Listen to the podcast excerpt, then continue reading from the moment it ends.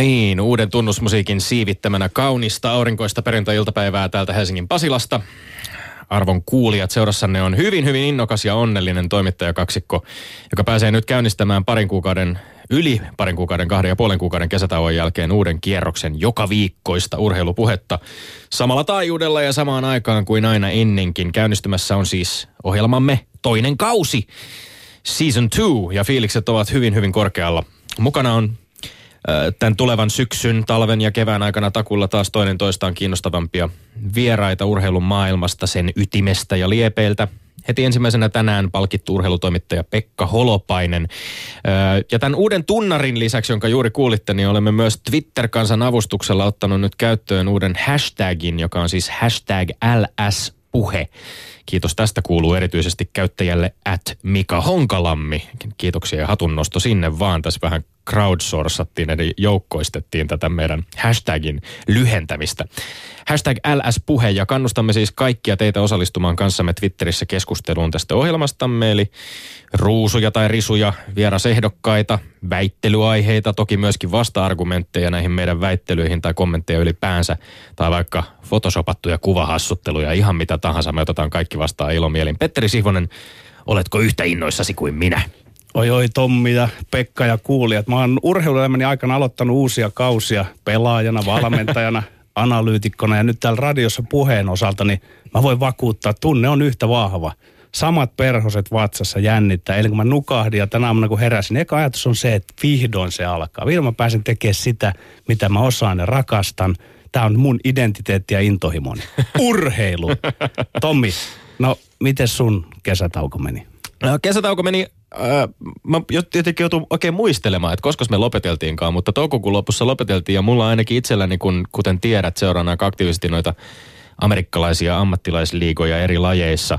Se on kenties tämä muusikon artistin vuorokausirytmi, joka mahdollistaa sen, että kello 0200 alkava jääkiekkoottelu tai koripalloottelu tulee ihan semmoiseen omaan sopivaan prime timeen. niin tota, aika pitkälle tuli seurattua vielä kesäkuun puolelle noita NHLn, NBAn playoffien huipentumista ja ja muistelin siinä vähän niitä miettiessä, että siis mehän täällä, me pidimme vielä siis pientä palaveria tuossa kesän alussa ja, ja päästiin keskenämme tuottaja Jani Kortin kanssa ja sun kanssa vähän puhumaan tästä Kimmo Timosen vihdoin saavuttamasta Stanley Cupista ja, ja NHLn huipentumisesta.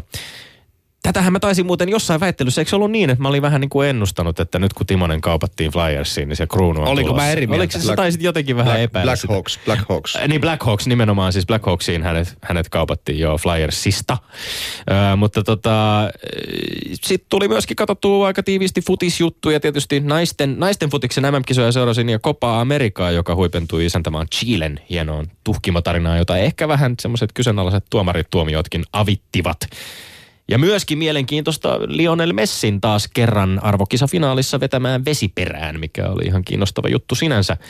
Ja tietysti futista on pyrkinyt seuraamaan täällä Suomessa kotoisessa veikkausliigassa ja seurannut varsinkin oman joukkueeni HJK edesottamuksia, vähän käynyt vähän kausikorttia vilauttelemassa ja sitten seurannut tietysti myöskin näitä vähän murheellisia, tai murheelli, viimeisintä murheellista Astana-tragediaa, jossa Kasakstanissa viime hetkillä vietiin, vietiin tota lähes varmalta vaikuttanut Teiltä. Eurooppa-liigapaikka ja vielä jatkokarsinta mestarien liigaan meiltä vietiin. Joo, tässä on semmoinen hauska tarina muuten, että olin, olin sattumaisin lomalla Italiassa ja Roomassa puistossa seisoskelin aivan pistoksissa. Tiesin, tiesin mikä on tilanne siinä niin kuin viime minuuteilla ja odotin vaan sitä kaverilta sitä viimeistä tekstiviestiä, että nyt on lopputulos ja se on, se on tasapeli. Ja sitten tuli viimeinen tekstari kuului 90 plus 3 4-3. Ja me oli ilmat pihalle meni siellä Villa Borghesessa sillä hetkellä. Mutta mä oon myös yrittänyt vähän pitää lomaa urheilusta. Ja sen on huomannut itse asiassa, kun me päästään varmaan puhumaan Pekka Holopaisen kanssa myöskin Pekingin MM-kisoista ja yleisurheilusta jonkun verran, niin se on ehkä se, missä on nyt tässä, kun tuli vähän tämmöinen yliannostuskin jopa ehkä viime syksyn, talven ja kevään mittaan urheilun seuraamista, niin sitten kun on vähän yrittänyt olla urheilumaailmasta erossa, niin ehkä tämä yleisurheilu kesän seuraaminen on jäänyt vähän vähemmälle. Mutta miten sulla itselläsi, sä oot vaikutat aika sporttisessa mielentilassa olevan. Kuinka sun kesä on sujunut? No joo, kiitos kysymyksestä Tommi. Mä oon kirjoittanut esikoisromaanini käsistä, mutta tuota, Mhm. mm-hmm. se ei nyt liity urheiluun, ei siitä tässä sen enempää, mutta mietitään sitä kuuluisaa lätkäsanontaa, jonka mukaan elämä on aikaa, jota me vietetään pelien välillä, niin mä sanon, että kesä on aikaa, jota mä vietän näiden ohjelmakausien välissä. Että mun kesä on ollut erittäin sporttinen, kuten näistä mun kaventuneista poskista ehkä voitte nähdä ja leventyneistä hartioista voi päätellä. Mä oon valmistautunut tähän uuteen radiokauteen, niin kuin urheiluaiheeseen puhelmaan pitääkin valmistautua. Fysiikka on tikissä, teknisesti on harjoittanut itseäni keskustelemalla urheilusta tunti tolkulla Oulun kärppiä apukoutsin kanssa – ja mitä taktiikkaa tulee, mä oon kahlannut kannesta kanteen ja sanasta sanaa sen kohutun akateemisesti pätevän huippurheilijan elämänkulkututkimuksen. Ja palataan siihenkin ehkä tässä ohjelmassa joskus. Aivan taatusti. Mutta eh, että nyt esiintyisi tässä vain omassa asiassa, niin mä pyydän Tommi esittele nyt vielä tämänkertainen vieraan. Niin, meillä on äh, palkittu urheilutoimittaja Iltasanomista Pekka Holopainen. Tervetuloa lämpimästi studioon. Kiitos, kiitos. Ö, missä merkeissä, Pekka Holopainen, sinun urheilukesäsi on mennyt? Se ei varmaankaan, kes, kesä on aika aktiivista aikaa monella urhe, urheilurintamalla, että sulla ei varmasti ole mitään ihan hirveän pitkiä lomaperiodeja tässä päässyt olemaan. No kyllä se Petterille sanoin, että kun jossain keihäs lentää 90, niin tulee mieleen, että kyllä nyt pitäisi olla töissä. Että eihän tässä, tässä ei pääse oikein töistä eroon lomallakaan urheilu tulee seurattua vähän liikaa. Nyt oli vierotusoireita, koska ei ollut MM-jalkapalloa. Mm. Ensi kesänä luoja kiitos on EM-jalkapallo, joten on niin kuin elämällä joku sisältö myös lomalla. Kyllä. Allekirjoitan tämän täysin. No niin, mutta... Oliko tunnari muuten sun säveltämä? Ei ole, ei ole oma sävellys, se on kyllä ihan, ihan Lindholm, täällä. Lindholmin Ollilta kuulosti. no niin, tunna, tu, tunnarista jätket päästään siihen, että aika aloittaa, sillä tässä studiossa elo ja olo on vähän niin kuin rehdissä korttipelissä. Me tarjoamme mitä puhumme, sillä me olemme Lindgren ja Sihvonen. No jättää oikein lämmin tunne tulee, kun päästään tässä taas sormin äärellä No niin, peli, peliveljeni Tommi on koittanut hetki, jolloin mä paitsi tormakoidun myös esiinnyn kunnioittavasti Tormakoidut. Sua kohtaan paljastamalla urheilumaailman erään tärkeimmistä viisauksista ja sitä mukaan tavalla mun oman huoneentauluni se kuuluu älä koskaan aliarvioi hallitsevaa mestaria.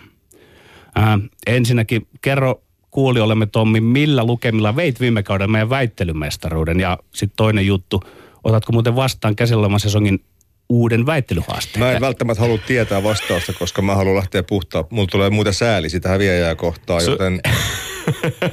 Kertokaa seuraavassa Kyllä se nyt kävi jo ilmi, kun me ei siis niin aivan. Tässä, tässä mä voisin melkein, melkein todeta niin, että itse asiassa jätetään vastaamatta, että millä lukemin se tuli, koska toisin kuin sinulla, niin nämä lukemat ei oikeastaan mulla sillä lailla niin kuin piirtynyt sieluun, että ne olisi siellä sellaisella verenpunaisilla siis ne, ei, ne ei maidittele Petteriä siis. Ei, se oli kyllä aika tasaväkinen vääntö, voidaan näin hyvin, hyvin myöntää. Mutta otat uuden haasteen vastaan. No totta kai otan. Meillä olisi mitä, meillä oli 35-36 ohjelmaa, jota väiteltiin, ja kyllä siinä vaan pari ohjelmaa, pari väittelyä jäi meidän, meidän väliseksi eroksi, että prosentuaalisesti puhutaan aika tasaväkisestä väännöstä. Otan no niin. ehdottomasti vastaan. Oletko nyt tormakoituneena siinä valmis, Petteri? Kyllä, anna piste, piste kello soimaan. Lähdetään liikkeelle.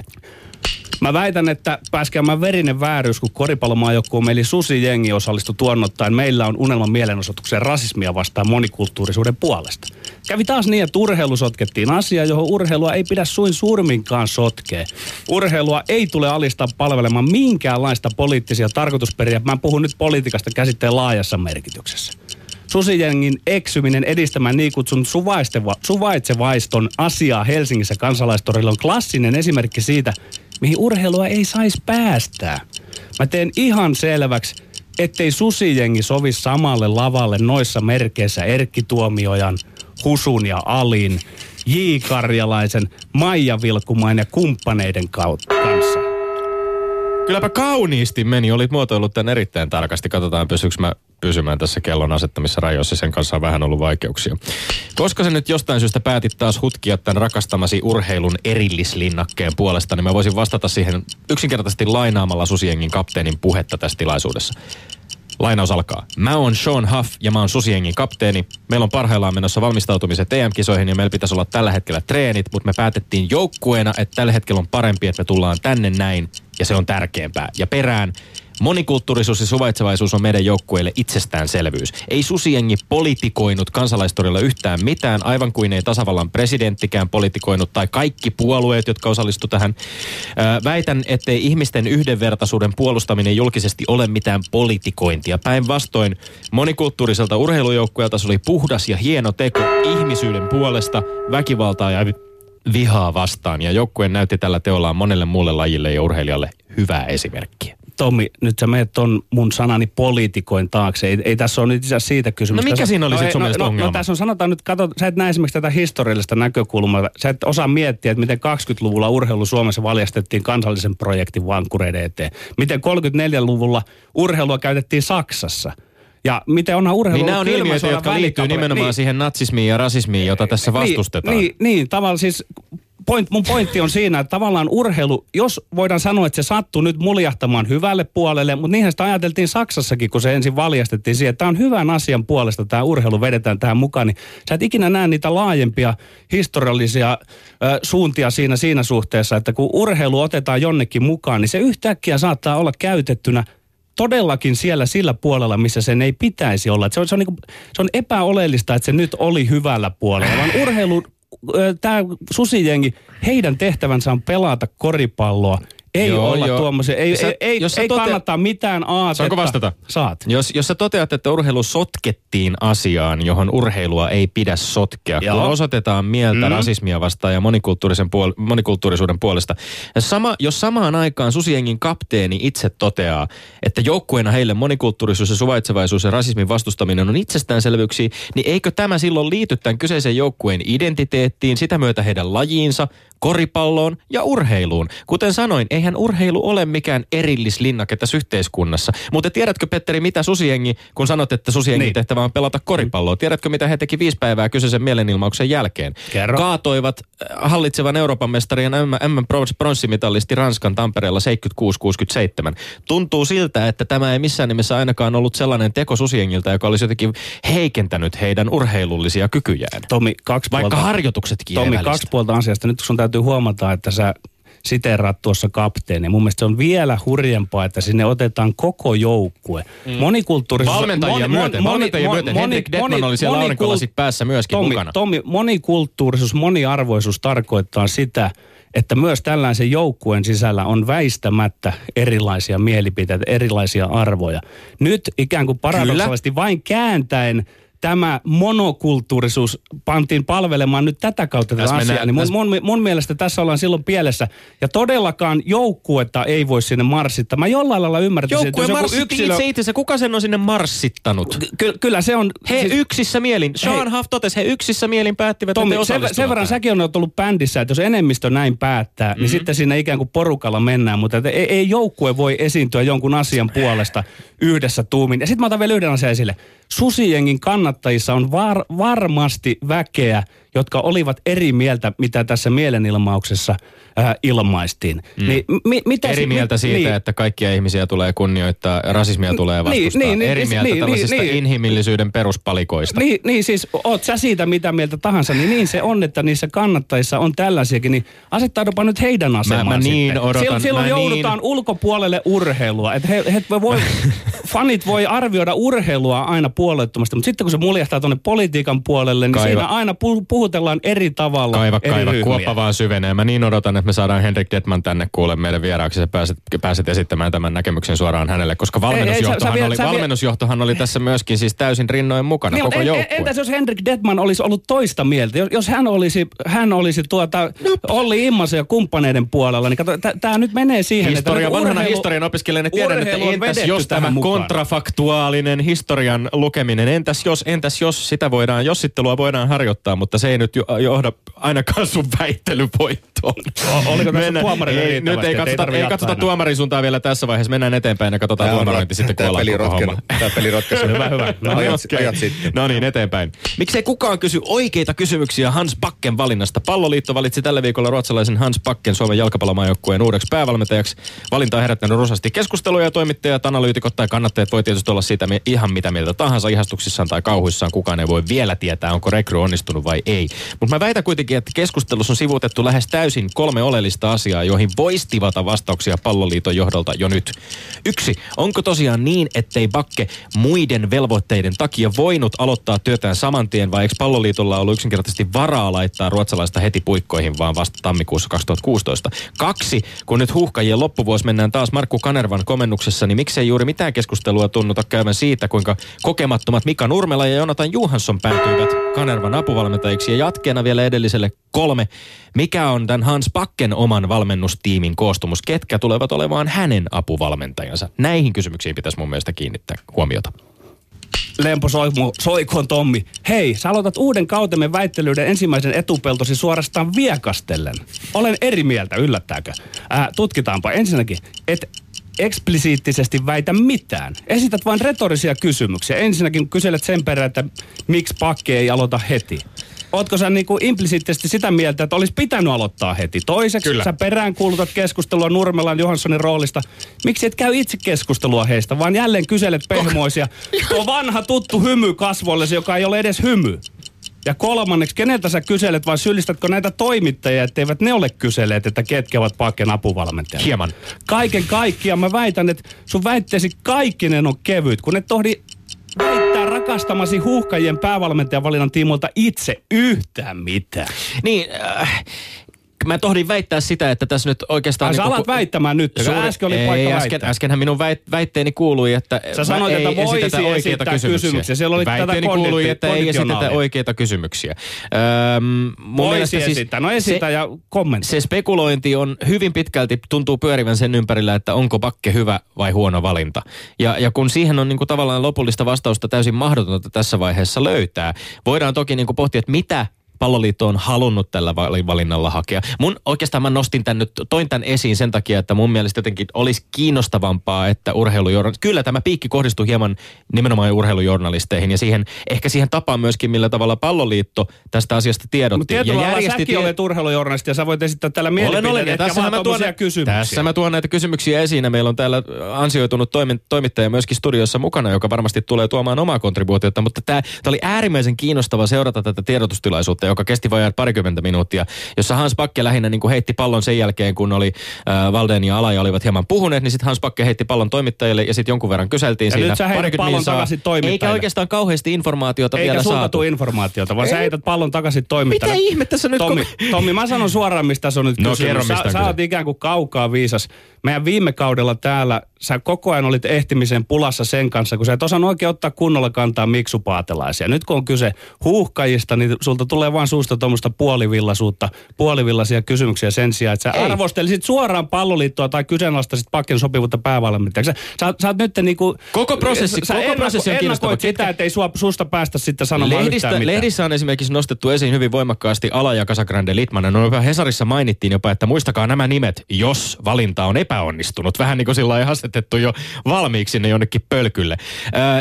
Tämä kysymys, minkä mä esitin nimenomaan näistä apuvalmentajista on mun mielestä siis äärimmäisen oleellinen ja kiinnostava ja sitä ei ole kauheasti näkynyt ö, mediassa käsiteltävän. Miksi Jonathan Johansson, joka on m, tuolla Skotlannissa nuorisojoukkuetta, vähän niin kuin kakkosjoukkuetta valmentanut muutaman vuoden ajan, Mika Nurmela, jolla on äärimmäisen vähäinen kokemus, miksi heidät on laitettu nyt Kanervan valmennustiimiin, ketkä tulevat olemaan Bakken valmennustiimissä, koska siitä ei ole vielä halaista, halaistua sanaa kuultukaan. On kuultu, että, että kaksi suomalaista tulee olemaan, ilmeisesti Bakke, Bakke on itse todennut näin. Mutta et, et, et tämä koko, koko niinku tässä, ja minkä takia tämä avoin prosessi, joka herätti vähän niinku huvittuneisuutta jopa jalkapallomediassa ympäri, ympäri Eurooppaa, niin minkä takia tämän, tämän seurauksena, siis miksi tämä prosessi tehtiin näin? Onko tämä nyt vain alajan tahto? Onko, ovatko nämä apuvalmentajat, Sä voit esittää noita valmiit? kysymyksiä siellä maailman tappiin asti ja se, se No ei anna, jos, tätä. jos sulla on parempaa tietoa ja sä et pelkästään kysy No, kysymyksiä, vaan annat niin, vastauksia. joo, no anna vastauksia. joo. Minkä takia mun kritiikki esimerkiksi Miksu Paatelaista kohtaan sun mielestä oli jotenkin Ei, mä, mä en lähde nyt tohon, vaan mä yritän Se pysyä tässä. Mä, mä, niin. mä, ei, mä, yritän, mä yritän kaivaa tuosta sun niin sanotusta väitteestä nyt sen yhden väitteenä. Tää on nyt niin kuin meillä Pohjanmaalla Väite sanotaan- oli edelleen, nyt- kuten nyt- alussa sanoin, ei kysytä oikeita kysymyksiä. Joo, joo, ja sitten, sitten myönsit, että yksi väite oli se, että Paken olisi pitänyt aloittaa nyt tässä tuota heti valmentajana. Nyt niin kuin meillä Pohjanmaalla on tapana sanoa, nyt tulee kahdeksan tuumaisia nauloja sun arkkuun. Nimittäin kuuntele. Äh, se, sen näkee siitä, että sä et ihan ole nyt kartalla joukkuepelaamisesta, etkä etenkään valmentamista. Tietenkään Pakke ei lähde nyt tässä kohtaa kautta ö, ikään kuin syömään omaa tulevaisuuttaan. Tämä sun kysymys oli ikään kuin asetettu niin, että Pakke olisi pitänyt aloittaa nyt heti, että te fanit saisitte ikään kuin uuden alun siellä ja katsoa ja näin edelleen. Ei se mene siihen, ei se mene nyt niin, että tuota valmentaja lähtee kesken kaiken ja sitten jos on pienikin riski, että siellä tulee epäonnistuminen, sen takia nämä ammattivalmentajat lähtee vasta, kun se prosessin pitää oikeasti alkaa. Piste. Ja naulat on arkussa. Nämä naulat ihastuttivat minua niin paljon, että minä en sano enää niiden naulojen perään halaistua sanaa, vaan mennään eteenpäin kolmanteen väitteeseen. Oletko valmis, Petteri Siivonen? Yes. Mä väitän, että sä Höntsä ja sun kaltaiset fanit, te ette osaa seurata jalkapalloa edes kotisohvalta. Paikan päällä katsomus te olette niin kuin jossain joukkopsykoosissa, kuten humalainen haalariväki vappuna konsana. Mutta että sohvallakin oot kuultamalla Tommi. Mä sain sitten todisteen, kun Barcelona ja Sevilla kiskovat Supercupin matsia. Mä katsoin peliä läppäriltä niin Yle Areenasta ja viittasin toisen puolen ajassa, että Bar 62 prosenttia, Sev 38 prosenttia. Ja miten sinä muka pisteliästi vastasitkaan mulle? Bar 4, Val 4, siinä vaiheessa kun Valencia tasotti Sevilla. Sevilla, niin. Mä perustan ja seuraan pallohallintaprosenttia. Sä saat ilmeisesti hahmotettua laskettua vain ne tehdyt maalit se ottelussa. Mä seuraan syitä, sä seuraat seurauksia. Rakas Petteri Sihvonen, olen vähän pettynyt. Melkein tekisi mieli sanoa, että sä taisit astua melkein tahallaan virittämääni melkein provokaation, kun lähdit taas avautumaan siitä, kuinka meillä, ketä me nyt sitten ollaankin, me fanit, on aivan vääränlainen tapa seurata lajia kuin teillä tai ainakin sinulla. Sä olit luultavasti ilmeisesti laittanut jo töllön kiinni muuten siinä vaiheessa mennyt nukkumaan, kun Barcelona johti peliä turvallisen tuntuisesti 4-1, kun vielä Twitterissä seuraavana päivänä vasta pääsit kommentoimaan asiaa. Ja pallonhallintaprosentitkin oli niin selvät, mutta koko tämän pikku provokaation Sevian tasotusmaalin jälkeen kommentoida sinne 4-4 oli tarkoitus vaan sohasta sitä harhaluuloa, että niinkin oleellinen tilasto kuin pallonhallinta olisi ainoa selittäjä futisottelussa menestymiselle. Tietysti se on oleellinen, kumpikin me se tiedetään, mutta sen arvoa liiotellaan myöskin. Ja kuten meitä Rainer Johansson tuolla Twitterin puolella valisti, BBCn statistiikalla, niin voittoprosenteissa ero on noin kuuden prossan luokkaa siinä, että onko pallonhallinta joukkueella vai ei, että tuleeko voitto vai ei. Eli siis palloa hallitseva, enemmän hallitseva joukkue voittaa noin 6 prosenttia enemmän otteluista kuin se, jolla on vähäisempi pallonhallinta. Onko tämä vähän vai paljon? Siitä voi olla montaa mieltä.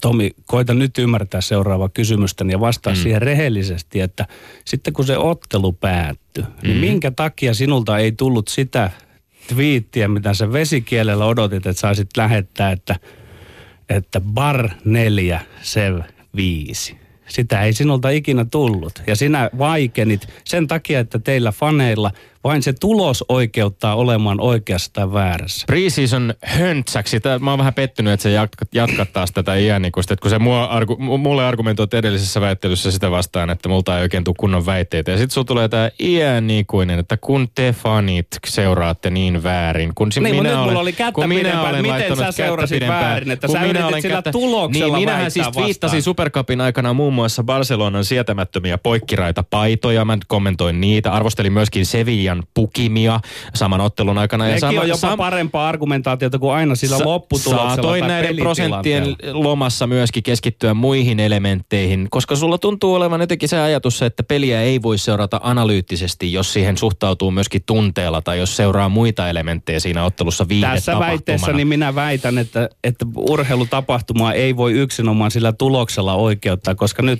sulla palo näpit siinä, kun se sattui se kenties- Barcelona sen niin, kuitenkin näpit. Kenties saatoin olla analyyttisen katseluun vähän vähemmän uuvuksissa kuin sinä, kun sä seurasit niitä prossia, jotka siinä ruudussa vi- vilahteli, koska olin aiemmin päivällä itse ollut Myllypurossa katsomassa kolmosen peliä Herton ja Atletico Ma- Malmin välillä, joiden aikana ei missään välkkynyt mitään pallonhallintaprosentteja, vaan piti ihan itse päätellä, että kumman pelisysteemi ja pelaajat olivat vakuuttavampia siinä ottelussa. Hei, Petteri Siivonen heitti juuri kätensä ilmaan, joten on aika päästä tuomarointiin. Yle puheessa. Ja Sihvonen.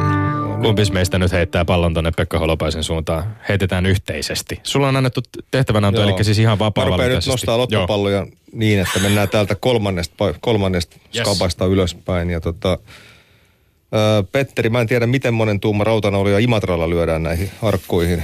Se on myös yksi sinun kotikaupungissa. Sieltä oli sellainen urheilija aikanaan kuin Matti Mononen, jota arvostan su- yksi kovimpia atleetteja Suomesta ikinä, jonka bravuuri oli juosta 400 metriä seipään kanssa. Valitettavasti ei ollut arvokisalaji. Seipään hallintaprosentti oli hyvä, mutta... Huhhuh. Toi, toi Ää, kuulostaa todella vakuuttavalta. Luin myös erään kirjan numeropeli-nimisen kirjan tuossa mm. viime keväänä, jossa kerrottiin Stoke-nimisestä joukkueesta, joka pärjäsi aivan erinomaisesti niin, että mitä vähemmän pallo oli heillä ja mitä enemmän se pallo ylipäätään ei ollut pelissä ylipäätään, niin sitä paremmin Stokilla meni. Eli, eli sikäli Petteri olet oikeassa, että tavallaan suuret mestaruudet ja niin kuin se kausi varmaankin menee. Varmasti eniten palloa pitävät joukkueet vaikka voittaa Bundesliigan, eikö niin? Mutta tuollainen yksittäinen peli, jossa aina kuitenkin haetaan tulosta ja aina haetaan sitä maalia, niin sikäli mä ymmärrän kyllä Tommia. Kyllä muakin enemmän kiinnostaa ne maalilukemat kuin ne pallohallintalukemat. Eli tämä meni nyt Lindgrenille. Ja pallonhallintahan siis, äh, jos tätä jatkaa vielä, tähän on äärimmäisen kiinnostava, tämä numeropeli on kiinnostava kirja ja, ja myöskin tästä aiheesta aikaisemmin esimerkiksi Moneyball-niminen elokuva, joka liittyy baseballin maailmaan, mutta tätä Moneyball ja tätä numerostatistiikkaa, tilastojen hyödyntämistä, sitähän on nyt futikseen alkanut niin kuin pikkuhiljaa lipua. Midtjylland, Tanskan mestaruuden voittanut joukkue, jossa muun muassa Team Sparv pelaa, niin on yksi esimerkki tällaista joukkueesta, joka on ihan uudella tavalla lähtenyt hyödyntämään. Mitä sehän nimenomaan Tim Sparvin, mm. kun hän ei pärjää äh, Tanskan pääsarjan taklaustilastoissa eikä riistotilastoissa, niin tavallaan on hämmästelty sitä, mitä hyötyä miehestä on, mutta kun mm. hänet on opetettu sijoittumaan näiden mm. tilastodatojen perusteella niin, Aivan. niin, että ei tarvitse liata paikkaansa. No nyt, nythän te herrat puhutte itseänne vastaan siinä, mutta antakaa ei, me mennä puhutaan, vaan. me puhutaan siitä, että itse asiassa niin kuin taktisia ulottuvuuksia on paljon enemmän kuin pelkästään hallintaprosentti. Mä lähdin liikkeelle mm. tästä Parsa Sevilla pelistä nyt yksittäisen tapauksena. Vai oliko se Petteri Valencia? Oliko se, oliko se mikä siellä on? Vai Deportivo La Coruña? Barcel- Barcelona siellä piti palloa Kuka siellä paljon. Sto- Stokehan muuten on, kun mainitsit Stokin, niin pitää mainita myöskin tässä, kun al- alussa juteltiin vähän kesäkuulumisia, niin paljonhan on tapahtunut Brit- Brittein saarilla myöskin mielenkiintoisia pelaajasiirtoja kesän aikana suurseuroista toiseen, mutta nythän on viime, viime päivinä myöskin tapahtunut aika isoja, yllättäviäkin, yllättävänkin isoja siirtoja muun muassa Stokeen, jonne Ibrahim Afelai Barcelonasta, äh,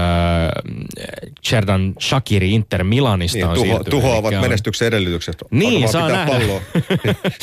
Saa nähdä, muuttuuko Stokin pelityyli nyt radikaalisti. No joo, mutta seuraavaan Kilpailu aiheeseen. numero kaksi, eli Hasse Bakke. Nyt äh, hämmästelit sitä, miten emme saaneet palloliitosta enempää tietoa. Nyt puhutaan järjestöstä, joka ei suostunut kuin hohtimilla ja neljännen asteen kuulustelun metodeilla ja vesikirjoituksella kertomaan sen, että he eivät ilmeisesti äänestäneet se platteria edellisessä vaalissa. Just. Joten saattaa olla pikkusen haastavaa saada myöskin tämä apuvalmentaja kokoonpano siitä kasaan. Ää, mitä tulee Hassebakken aloittamisajankohtaan, niin näkisikö Tommi, että hänen kannattaisi aloittaa nyt vaikka tuossa syyskuussa, kun illat pimenee tuolla tyhjällä olympiastadionilla Färsaaria vastaan, missä pohjoiskaarteissa värjöttelee muutama aneminen fani. Sitten ehkä siitä maaliton tasapeli, jolla se median kuheruskuukausi olisi ikään kuin ei olisi päästy esileikkeen pidemmälle. Eli tämä synkkyys maksimoidaan nyt muiden miesten komennuksessa ja sen jälkeen sitten vapahtaja voi astua rooliin. Kyllä, ja mitä tulee... Mm. Ehkä siinä on, siinä on pointtia, siinä on pointtia. Joo.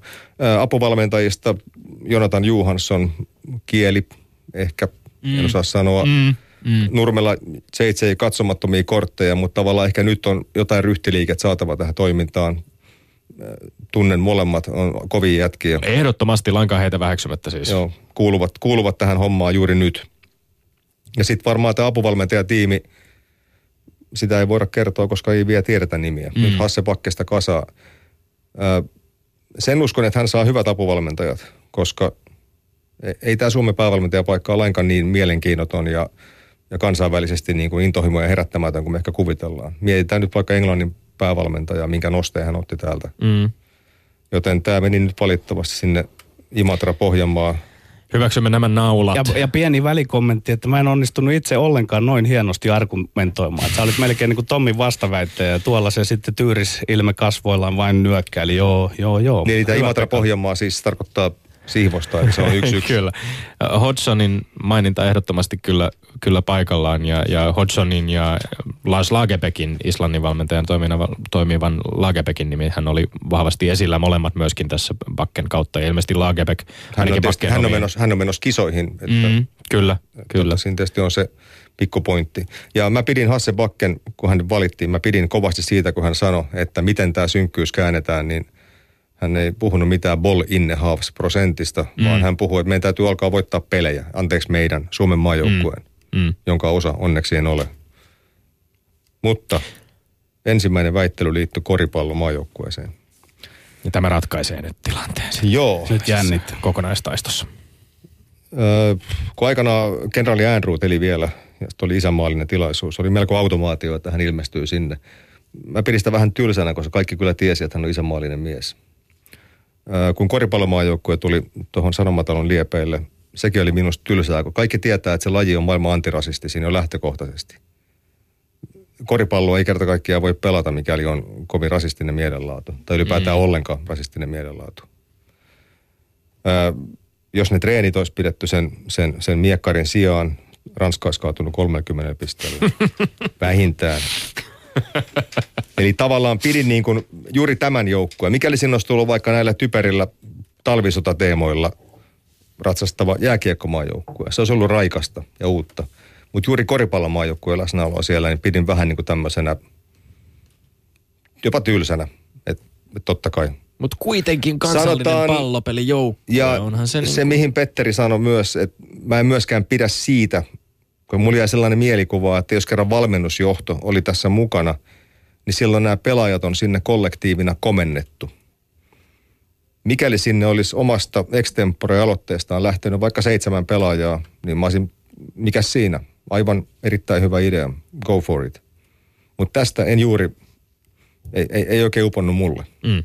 Joten tämä edelleen meni sinne Imatra-Pohjanmaan suuntaan. Okay. Joten uusi kausi alkoi nyt Sihvosen voitolla. Hyväksymme tämän ja odotamme Kiitos. kyllä innolla keskustelun jatkumista, jos ja kun. Meillä on kyllä Henrik Detman aivan ehdottomasti tähtäimessä myöskin ja, ja on kiinnostavaa päästä kuulemaan koripallomaajoukkojen kuulumisia, jotka hienosti, hienosti joka tapauksessa siitä voimme varmaan urheilullisesti olla yhtä mieltä, että tota meininki joukkueessa tuntuu olevan erittäinkin kohdillaan, kun, kun valmistautuvat. Hänhän on meidän, meidän kiistelty kolumnistimme.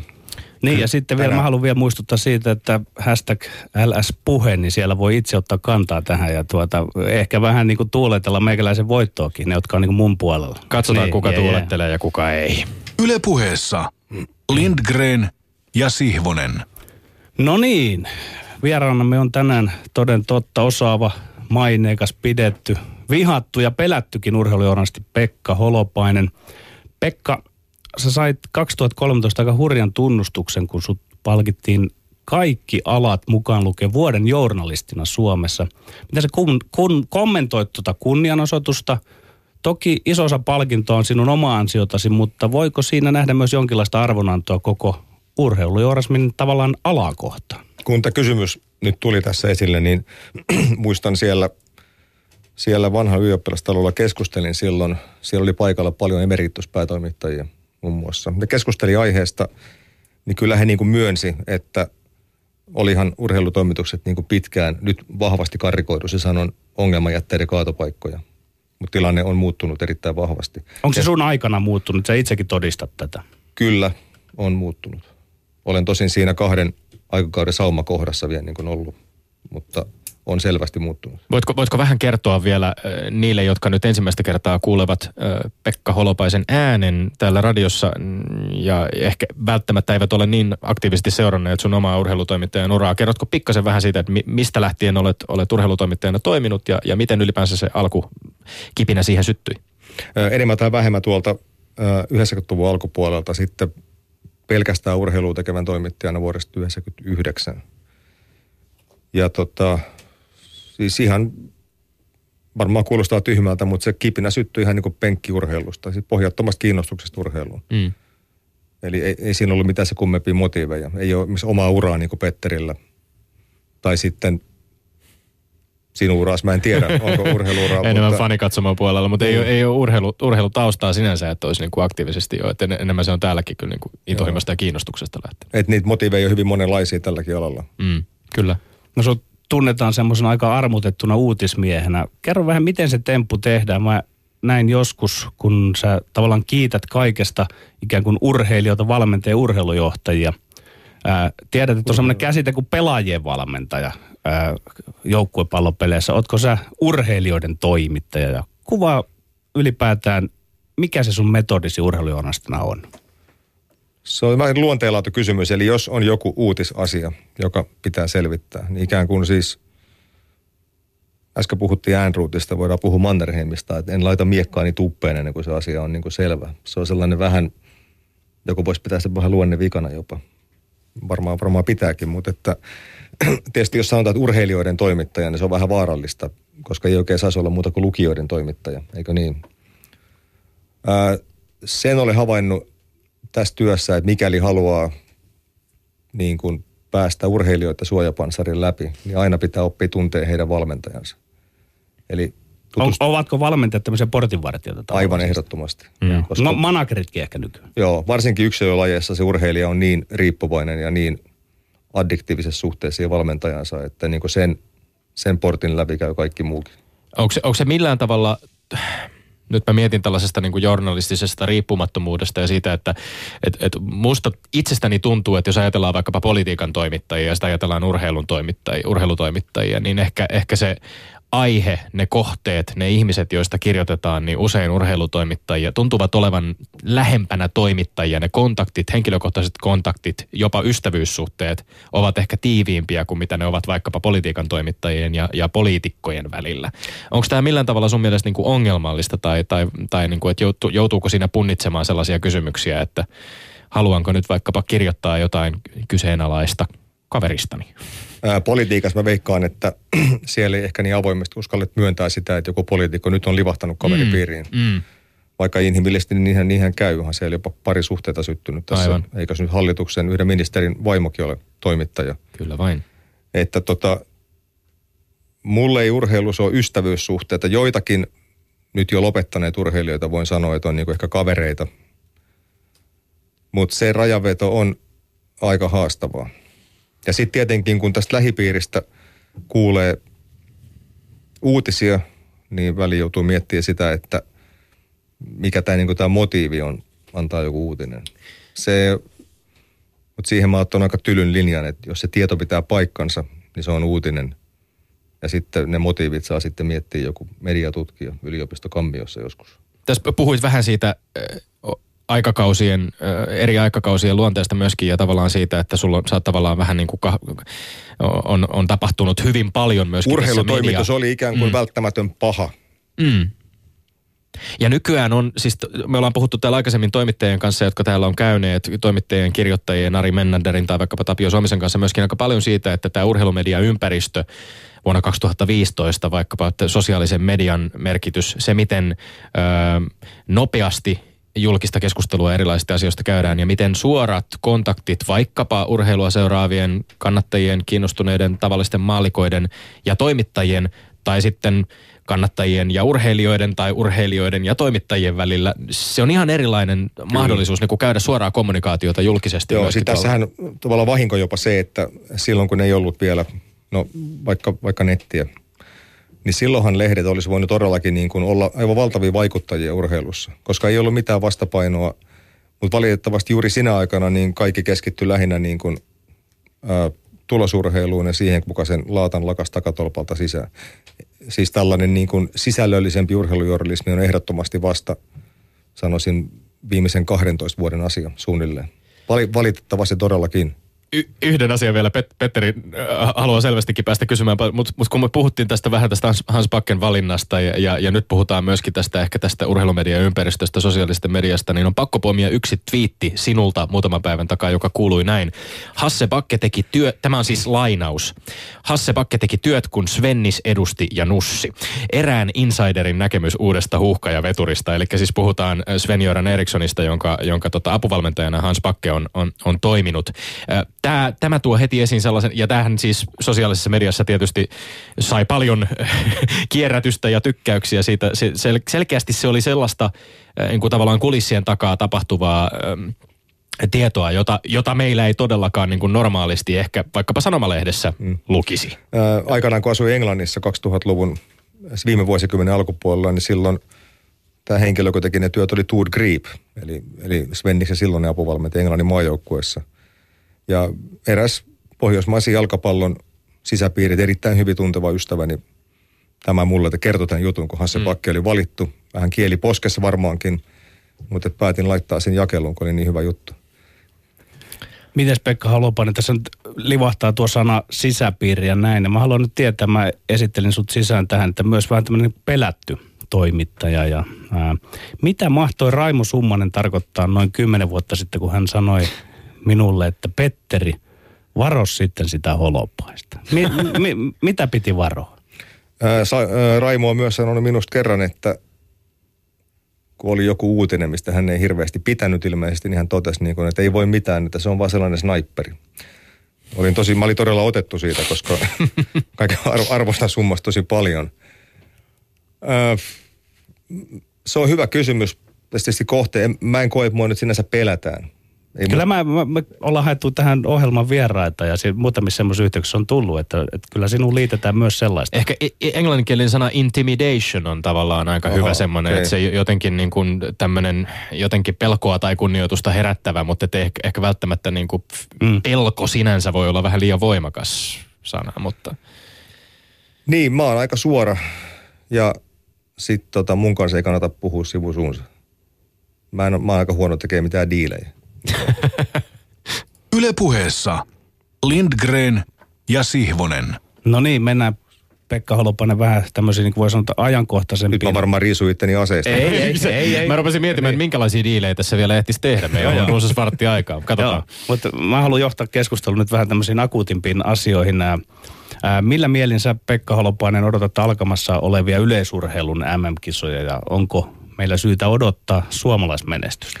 Ää, joo, tästä tietysti hyvin sun entinen kollega Jari Kupila aina muistaa kirjoittaa siitä, että pitäisi olla sen verran lajisivistystä, että katsoo niin sen urheilijan taustaa, mikä sille urheilijalla on realismi siellä, pystyykö hän kohentaa ennätystään, pystyykö hän suoriutumaan paremmin kuin edellisissä arvokilpailuissa. Ja sen kautta siellä on montakin hienoa tarinaa kypsymässä tällä hetkellä. Eli sä allekirjoitat tämän kupilalaisen ajatuksen. E- Ehdottomasti, kyllä kyllä. Yleisurheilu on, se on, se on hitaan kehittymisen pitkäjännitteisyyden laji, jossa mikään ei tule niin kuin kovin nopeasti. Ja suuren yleisön mitallijanohan on niin kuin tavallaan aika joo, joo, meillä onneksi Suomessa, asia. Suomessa vielä onneksi on yleisurheilusivistystä aika paljon. Uskon, että hyvin suuretkin massat pystyy katsomaan niitä kisoja myös sillä tavalla, että, että tämä henkilö meni loppukilpailuun, hieno homma. Teki mm. kauden parhaansa ja tekee kenties loppukilpailussa uuden ennätyksensä. Mitä enempää juuri voi vaatia. No lö- mm. Sitten tullaan tietysti tähän supermenestyjäkategoriaan, joka meillä on, se on aina se yksi laji. Tai MM- ja olympiatasolla se on se yksi laji. Niin, kumpaa kautta sä nostasit jotain mielenkiintoisia nimiä tässä nyt esiin, että näiden potentiaalisten supermenestyjien osalta vai sitten onko, onko mielenkiintoa sinulla johonkin ti- tiettyihin urheilijoihin sitä kautta, että he mahdollisesti ovat tekemässä siellä omia ennätyksiään ja menemässä omalla urallaan eteenpäin? Ö, sellaisia niin kuin David Söderberg, joka tuli, hän ei ollut käytännössä heittänyt moukaria ollenkaan, hän tuli kilpailukauteen, nyt hän on kisoissa, aika kova temppu. Jos menee loppukilpailu, hieno juttu. Minna Nikkanen on Suomen ennätyskunnossa, on menossa, jos hyppää uuden Suomen ennätyksen tuolla, tietenkin miljö on kova tehdä se. Sijoitus voi olla erittäinkin hyvä. naisten seipässä siis. Kyllä, kyllä. Se, sellainen tragedia, mikä nyt tietysti on sitten, että, että kisoissahan ei ole yhtään suomalaista miestä, joka juoksee radalla. Niin tämä oli, eli, eli on siis äh, kävelyssä ja, ja maratonille osallistuu suomalaiset miesjuoksijat, mutta, mutta ratajuoksijoita ei ole lainkaan. Tämä, kertooko tämä, on, se, onko tämä jonkinlainen, mm, kertooko se jotain, ta, jotain meidän su- suomalaisen juoksun tilanteesta tällä hetkellä? se kertoo aika paljon siitä, että, että tota, jos juokseminen niin kuin yleisurheilussa loppuu, niin te pojat olette sen verran yleisurheilua katsellut, että siinä aika monessa lajissa se suoritus ikään kuin perustuu siihen, että vähän juoksennellaan. Niin, niin mä en suoraan sanoen usko, että meillä on kohta niin kuin missään yleisurheilulajissa enää, enää, enää niin kuin kovin kansainvälisesti meritoitunut toiminta. Mm. Eli tämä on asia, mikä pitää ehdottomasti saada kuntoon jollakin aikavälillä. Okei, nämä kisarajat on aika kovia, eli tonnehan ei pääse niin kansalliset tason juoksijat, eikä tietysti pidäkään päästä. Sehän on koko huippurheilun idea. Ja, ja, ja meillä on edelleen paljon juoksijoita, he, he yrittää parhaansa. Mutta mut ehdottomastihan niin tämä tilanne on, on, on aivan fiasko. Mm. Tämä oli tosi mielenkiintoinen näkökulma. En ole näistä ajatellutkaan, että kun jääkiekkoille sanotaan, että siellä on yksi perusominaisuus, mikä pitää hallita se luistelu, niin tämä, tämä on aika jännä tulokulma asia, että yleisurheilussa periaatteessa se juokseminen pitäisi olla lajin kuin lajin suhteen hallussa. Kun, siitä, kun lapset aloittaa yleisurheilun. Sitä, Kaikki sitä juoksee. Niin. Mm. Joo. Tässä ö, hetken aikaa tuntuu jotenkin kuitenkin siltä, että meillä on paljon niin kuin myöskin myöskin muita, muita lajeja, joissa potentiaalisia menestyjiä olisi tuloillaan. Me- Meillä on tietysti tullut ehkä vähän epäonnea myöskin tässä nyt, jos ajatellaan vaikkapa Norralotta Nesirin tai, tai Oskari Kyllä. Mörön ö, tilannetta tällä Kyllä, hetkellä. mutta mut kumpikaan, mut kumpikaan ei olisi ollut Pekingissä varmaankaan mitali. Mm. Tai, Ei, an, ei, ante, ei. anteeksi, finaali ehdokas. Eli välieriin kyllä, mutta mm. siitä eteenpäin tuskinpa. Totesit ö, toisen radiokanavan haastattelussa, että, että tota, ehkä meidän tulisi suhtautua vähän niin kuin, tai, tai katsoa niin kuin EM, yleisurheilun EM-kisoja niin, niinä kisoina, joissa meillä on todella siis menestysmahdollisuudet ovat eri luokkaa kuin Kyllä, sitten siellä, on, sit siellä on suuri joukkue, koska aina sanotaan mitä mm. vaan, niin ihmisiä kiinnostaa sieltä suomalaisia urheilijoita, vaikka ne ei aina niin hyvin pärjäisi. Nyt meillä on kuitenkin 17 urheilijaa tuolla, mikä on seitsemän enemmän kuin oli Moskovassa mm. kaksi vuotta sitten. Mutta EM-kilpailussa meillä oli 36. Joo. MM-kisa lähtee siis 17 urheilijaa. Öö, tästä, vielä tästä juoksusta, juoksu, juoksusta kun puhutaan, niin öö, yleisurheilun arvokisoissa on aina, aina ehkä kaikkein korkeimman profiilin laji on, on miesten pikajuoksu, johon, johon kohdistuu aina tietysti se on jotenkin niin viihdetapahtumanakin kaiken kaikkiaan rakennetaan jotenkin niin dramaattiseksi. Mä yritän itse nimenomaan, yritän sotista ajattelua. Mä, mä katson itse paljon mieluummin miesten kiekoheiton, kun okay. se kestää pidempään. Siinä on draaman kaari. Mm. Tää niin sata... sehän on äärimmäisen lyhyt. Se, niin kuin... Joo, se on niin, haipat, se on niin vastenmielisen haipattu. Joo. Mutta tässä oot nyt esittänyt äh, julkisesti itse näkemyksen, että Bolt ei voita tällä kertaa. Eli siis ilmeisesti tarkoitat, että ei onnistu voittamaan Yhdysvaltain Justin Gatlinia, jota, jota veikkaat. Onko näin, että sekä satasella että kahdella sadalla kyllä, mahdollisesti? Kyllä Gatlin nyt on ihan, ihan tykkikunnoselle, mm. jos hän terveenä pysyy ne viimeiset viikot. Tosin sen haastattelun jälkeen sitten puhuin erään, erään ystäväni kanssa, joka erittäin syvällisesti tuntee tämän Boltin leirin. Mm ja hän treenaa nyt tuolla Stanstedissa Lontoon lähellä ja ne on mennyt ne viimeiset kaksi viikkoa siellä aivan putkeen. Joo.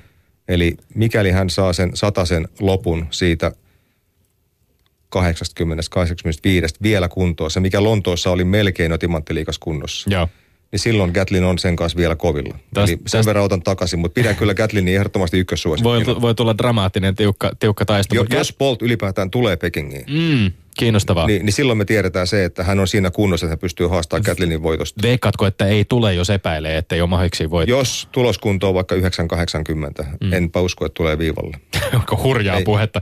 Siis, ei ole mitään syytä. Mm, Gatlinilla, Justin Gatlinilla on kaksi dopingtuomiota valitusprosessin myötä alun alkaen 2006 äh, hänelle tullut kahdeksan vuoden panna. Äh, mittainen tuomio lyhennettiin neljään vuoteen ja nyt Gatlin on tavallaan vähän niin kuin vanhoilla päivillään tosiaan siis ehkä jopa suurin ennakkosuosikki. Usein Bolt on itse arvostellut Gatlinin joukkuetoveri Tyson Gatea hyvin voimakkaasti. Kyllä. Ja, ja omien sanojensa mukaan nimenomaan Gatea ehkä voimakkaammin kuin Gatlinia sen takia, että on nimenomaan Geitä vastaan kilpailun niin paljon niin monesti, että hän koki jotenkin niin henkilökohtaisesti olevan, olevansa niin rajusti pettynyt tästä Joo, siis Tyson Bolt, Gain Bolt otti ekan mitalinsa, hän otti ekan mitalinsa 2007 osakassa niin, että hän hävisi nimenomaan Geille 200 mm. metrillä MM-finaalissa.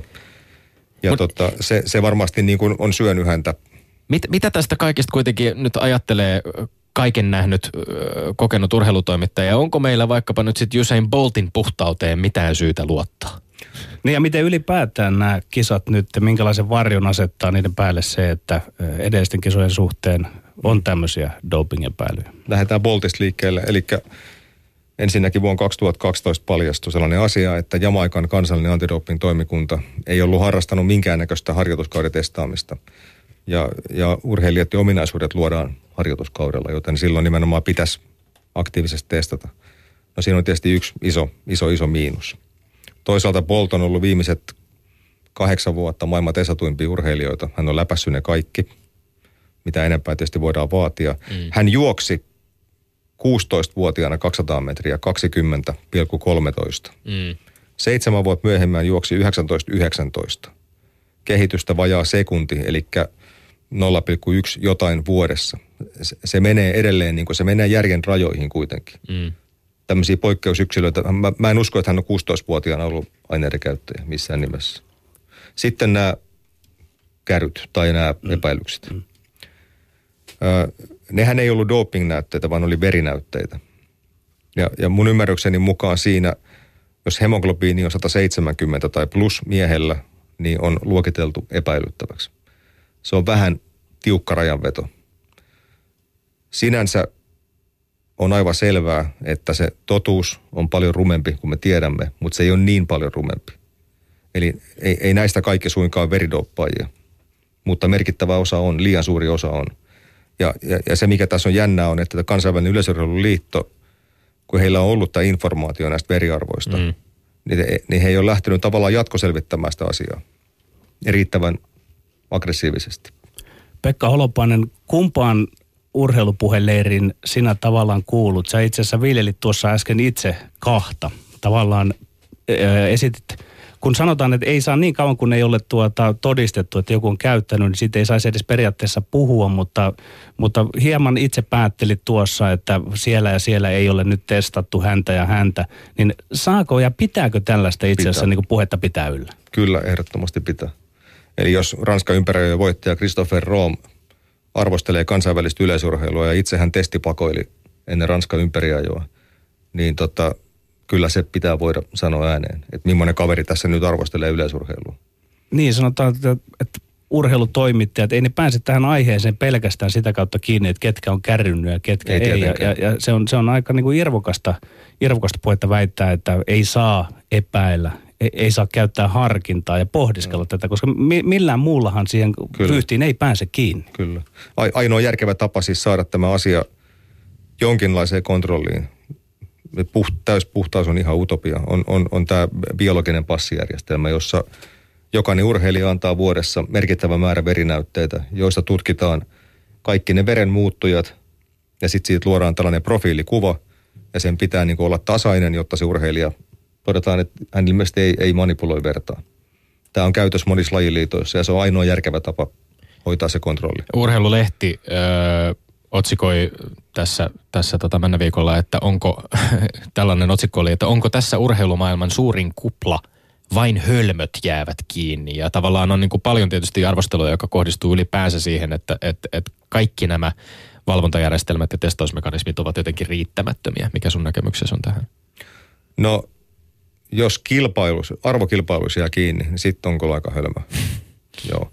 Mutta se, jos harjoituskaudella on jäänyt kiinni, kyllä moni fiksukin urheilija. Joo. Totta kai... puheessa Lindgren ja Sihvonen.